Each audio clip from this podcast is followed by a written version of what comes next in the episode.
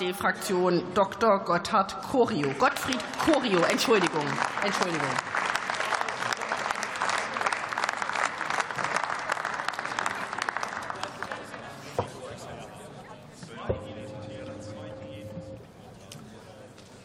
Sehr geehrte Präsidentin, meine Damen und Herren! Ministerin Faeser stellt ihre Maßnahmen gegen Rechtsextremismus vor mit dem Verweis auf Demos, die angeblich die Demokratie verteidigen, sowie auf rechtsextreme Netzwerke, die Menschen vertreiben wollten. Nur zur Beruhigung, beides sind schlicht regierungsseitige Erfindungen. Sie sollen die Unzufriedenheit der Bevölkerung über die verheerende Ampelpolitik medial verdrängen. Dabei, wenn Menschen hierzulande um ihre Sicherheit bangen, dann wegen der statistisch belegt immer weiter ausufernden Migrantenkriminalität.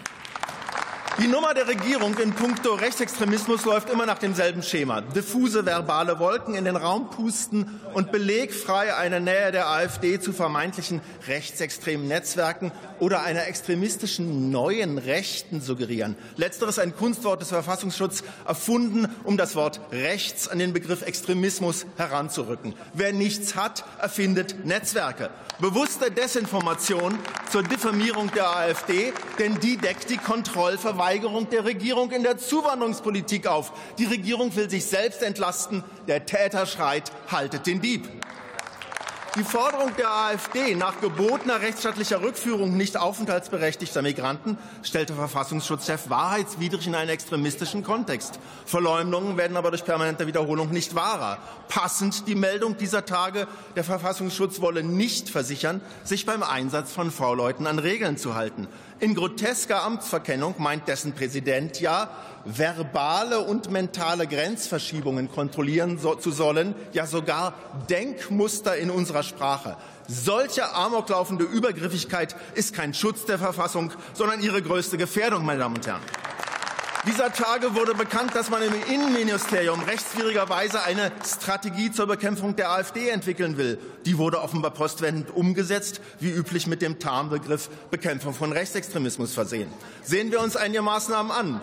Die Ermächtigung zu Finanzermittlungen soll von ihrem gesetzlich vorgesehenen Anlass der Volksverhetzung oder Gewaltorientiertheit abgekoppelt und auf bewusst wolkige Begrifflichkeiten wie ein Aktionspotenzial oder gar gesellschaftliche Einflussnahme ausgeweitet werden. Missliebige Beamte sollen ohne gerichtlich nachgewiesenen Anlass aus dem Dienst entfernt werden. Eine rechtsstaatswidrige Beweislastumkehr. Der angeblich hehre Kampf gegen Desinformation, sogenannte, würde eine staatliche Autorisierung zur Feststellung von wahren wahren und falschen Meinungen bedeuten. Ein offensichtlich verfassungswidriger Ansatz. Lokale Ämter sollen unerwünschte Personenzusammenkünfte verhindern.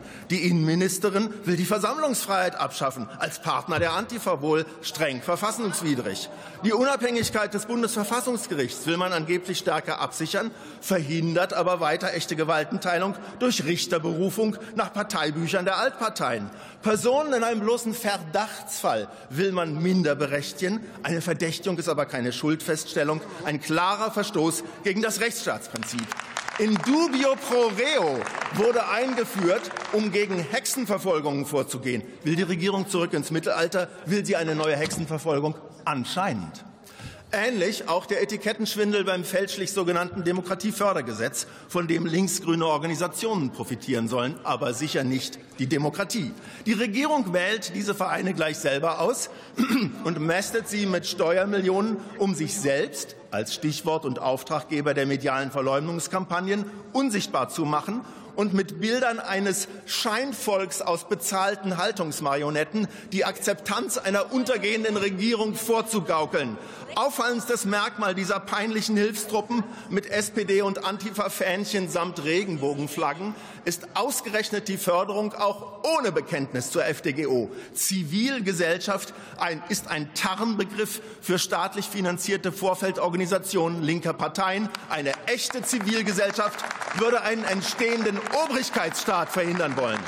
Auch die geplante Bekämpfung von ausdrücklich nicht strafrechtlich relevanten Meinungen ist verfassungswidrig. Was zu bekämpfender Hass sei, will die Regierung freihändig aus dem Spektrum der gesetzlich garantierten Meinungsfreiheit herausfiltern lassen.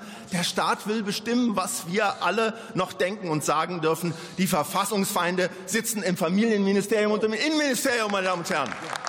Ziel der Regierung bei ihrer forcierten Gestaltung von gesellschaftlicher Vielfalt mittels Jagd auf Äußerungen unterhalb der Strafbarkeitsgrenze ist das linksgrüne Denken mit dem Begriff der Demokratie gleichzusetzen, wo eine Regierung aber eine Gesellschaft von oben herab per Gesetz zurechtformen will, ist totalitäres Denken nicht mehr weit.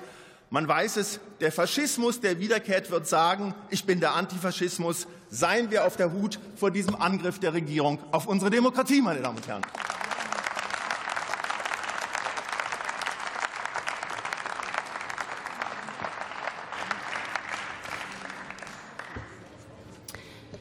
Ich behalte mir auch hier wieder Ordnungsmaßnahmen vor. Ich werde mir im Nachgang noch mal alle Reden äh, zu dieser Debatte genauer anschauen.